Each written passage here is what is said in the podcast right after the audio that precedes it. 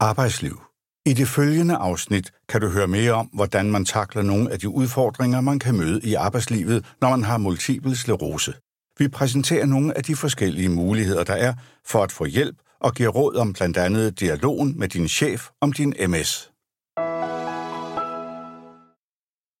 Arbejde og M S. Læs om arbejdslivet med multipel sklerose og få gode råd om, hvilke overvejelser du kan gøre dig, inden du taler med din arbejdsgiver om din sygdom. Symptomerne ved multipel sklerose og hvordan de påvirker det enkelte menneske er meget forskellige fra person til person. Mange mennesker med M S kan fortsætte med at passe deres arbejde som hidtil, mens andre måske har brug for at få nye arbejdsopgaver eller gradvist at sætte arbejdstiden ned. Derfor kan der også være store individuelle forskelle på, hvordan arbejdslivet former sig, efter man har fået M S-diagnosen. Inden man fortæller sin arbejdsgiver og sine kolleger, at man har fået konstateret en kronisk sygdom, kan det være en god idé at overveje, hvordan og om ens nuværende symptomer vil kunne påvirke ens arbejde. På den ene side kan det være en lettelse, at alle på arbejdspladsen nu ved, at man er syg. De forstår måske bedre, at man ikke har kræfter til at arbejde lige så meget som før. På den anden side kan man måske være bekymret for, at ens karrieremuligheder kan blive negativt påvirket af, at man har M S. Forbered dig hjemmefra. Hvis man er medlem af en fagforening, kan det måske være en god idé at tale med en juridisk konsulent der, så man er helt sikker på, hvilke regler der gælder i ens konkrete situation. Et godt råd kan være at sætte sig i fred og ro derhjemme og forberede sig på, hvad man vil svare på de spørgsmål, der vil komme fra ens kolleger og chefen. Overvej, hvordan arbejdet kan organiseres, så det lettest kan varetages i den nye situation med M S. Hvis man er godt forberedt på den nye arbejdssituation, bliver det lettest for alle parter. Overvej også, om du for eksempel har brug for økonomiske hjælpemidler, ekstra pauser, et sted at hvile, færre stressende deadlines, senere mødetid eller fleksibel arbejdstid. Muligheder i arbejdslivet. En ting, som mange oplever som et stort problem i arbejdslivet, er mangel på energi. Hvis man arbejder mere end kroppen egentlig kan holde til, påvirkes fritiden og familielivet negativt. Hvis du vil vide mere om for eksempel nedsat arbejdstid, deltidssygemelding eller om at overgå til et flexjob, finder du altid de gældende regler på borger punktum d k. Du kan høre mere om fatigue generelt i afsnittet om sklerosetræthed. Hvis ens arbejdsgiver er i tvivl om, hvilke regler der gælder i forhold til for eksempel aktiv sygemelding, ansættelse efter overenskomstens sociale kapitler eller på særlige vilkår, kan man få mere at vide hos kommunens jobcenter, der både rådgiver arbejdstager og arbejdsgiver. Afklaringssamtale på arbejdet. Vi har samlet nogle råd, som du kan bruge som inspiration, når du skal tale med din arbejdsgiver om M S, og om, hvordan sygdommen påvirker dit arbejdsliv. Langt de fleste mennesker, der får multipel sklerose, vil gerne blive ved med at arbejde og være tilknyttet arbejdsmarkedet. Men alt afhængigt af, hvilke symptomer man oplever og hvor kraftige de er, kan det blive nødvendigt at tage en dialog med sin arbejdsgiver om, at man har brug for at ændre sine arbejdsforhold på grund af sygdommen. Det kan for eksempel være ved at ændre ansættelsen fra en almindelig fuldtidsansættelse til ansættelse efter de sociale kapitler eller en ansættelse på særlige vilkår. Nogle gange er det ganske få ændringer, der skal til, for at arbejdslivet igen hænger sammen, mens der andre gange skal mere omfattende ændringer til. Under alle omstændigheder er det en god idé at tage hul på dialogen med chefen, H R-afdelingen og eventuelt ens tillidsmand, inden arbejdsbyrden eventuelt bliver for overvældende. Få fastholdelse på dagsordenen. Det kan være en god idé allerede fra starten at definere afklaringssamtalen som et fastholdelsestiltag, altså en samtale om, hvordan man kan fortsætte på sin nuværende arbejdsplads.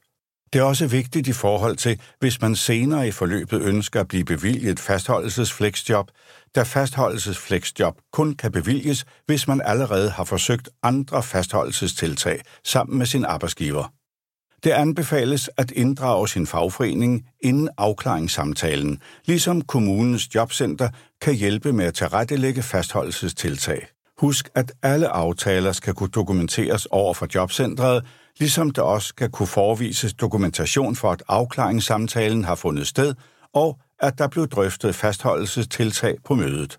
Uanset gode viljer hos arbejdsgiveren, kan det tage noget tid at få ændrede arbejdsvilkår på plads, både hvis kommunen skal inddrages, hvis der skal træffes nye ansættelsesaftaler, eller hvis der skal fysiske tiltag til, for at du kan fortsætte på arbejdspladsen.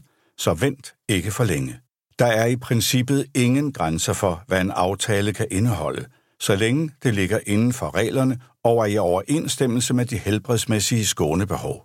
Inden du begynder dialogen med din arbejdsgiver eller H R-ansvarlig, er der dog et par ting, der kan være gode at have overvejet på forhånd. Overblik. Skab dig et overblik over de muligheder og regler, der er på din arbejdsplads, for eksempel ved at læse i personalehåndbogen, tale med din tillidsmand eller kontakte din fagforening. Åbenhed. Tænk på forhånd over, hvilke oplysninger du vil give om behandling, din sygdomsudvikling og dine symptomer. Husk at være konkret og realistisk, og lad være med at forsøge at forudse din sygdomsudvikling flere år ud i fremtiden. Hold dig til din nuværende situation. Udfordringer. Vær konkret, når du fortæller, hvad der giver udfordringer i din arbejdssituation, og forbered eventuelt forslag til ændringer, der kan takle disse udfordringer. Det kan fx være at undgå korte deadlines, der giver stress, eller lange arbejdsdage. At skifte fokus fra meget komplicerede opgaver til lettere opgaver, eller at aftale kortere eller færre arbejdsdage. Hjælpemidler.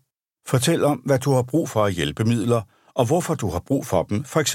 i forhold til indretningen af din fysiske plads, eller når du skal bevæge dig rundt på arbejdspladsen. Rådgivning.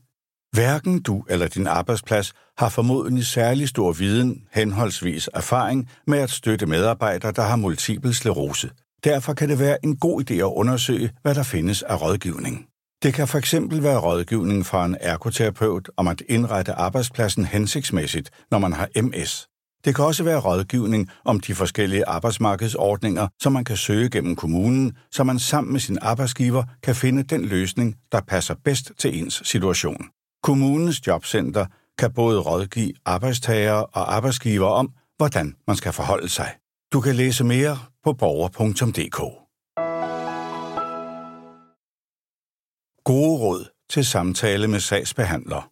Hvis man ikke er vant til at have kontakt med kommunens sagsbehandlere, har vi samlet en række råd til, hvordan man bedst kan etablere et godt samarbejde.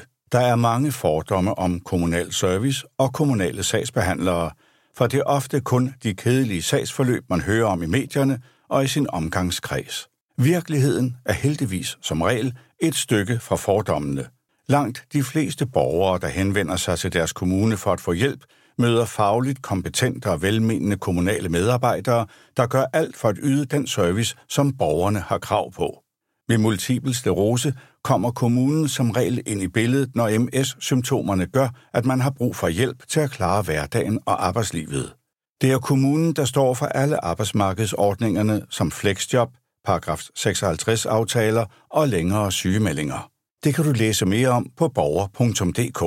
Det er også kommunen, der står for hjælpemidler og anden støtte, man måtte have brug for i hverdagen. Forberedelse. Det er altid en god idé at være forberedt og for eksempel have skrevet ned, hvad man skal huske at spørge sagsbehandleren om. Start med det vigtigste. Det kan også være en god idé at tage sin partner, en anden pårørende eller en ven med til samtalen, så man er to til at huske pointer og svar på de spørgsmål, man stiller. Når man er to, har man også en at drøfte mødet med bagefter.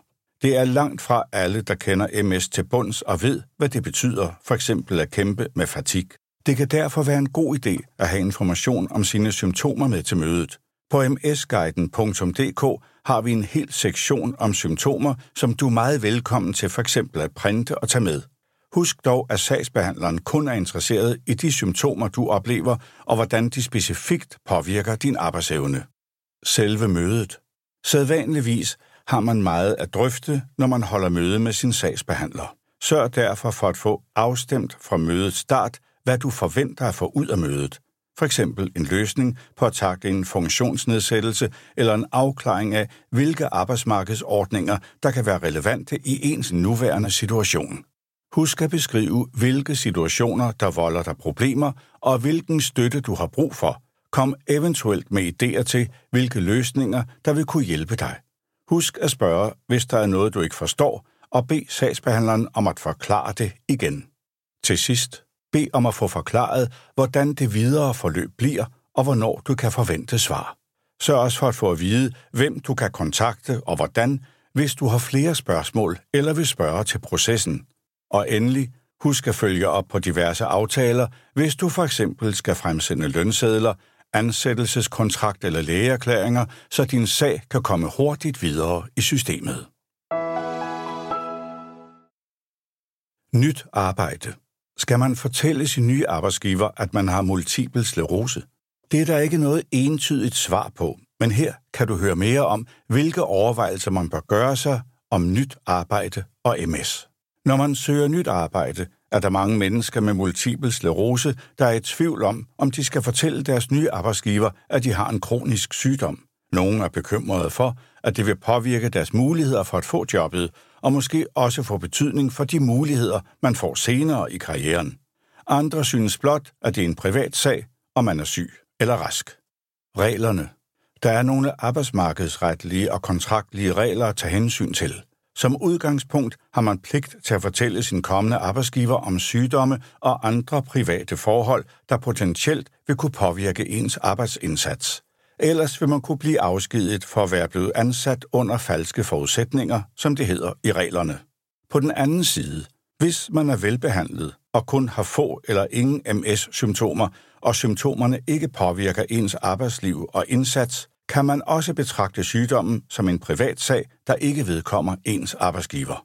Det afgørende spørgsmål er, om sklerosen enten nu eller i nærmeste fremtid, det vil sige et til to år, kommer til at påvirke den arbejdsindsats, man kan levere på arbejdspladsen, og i hvor høj grad M S vil påvirke, om man er i stand til at passe sit arbejde.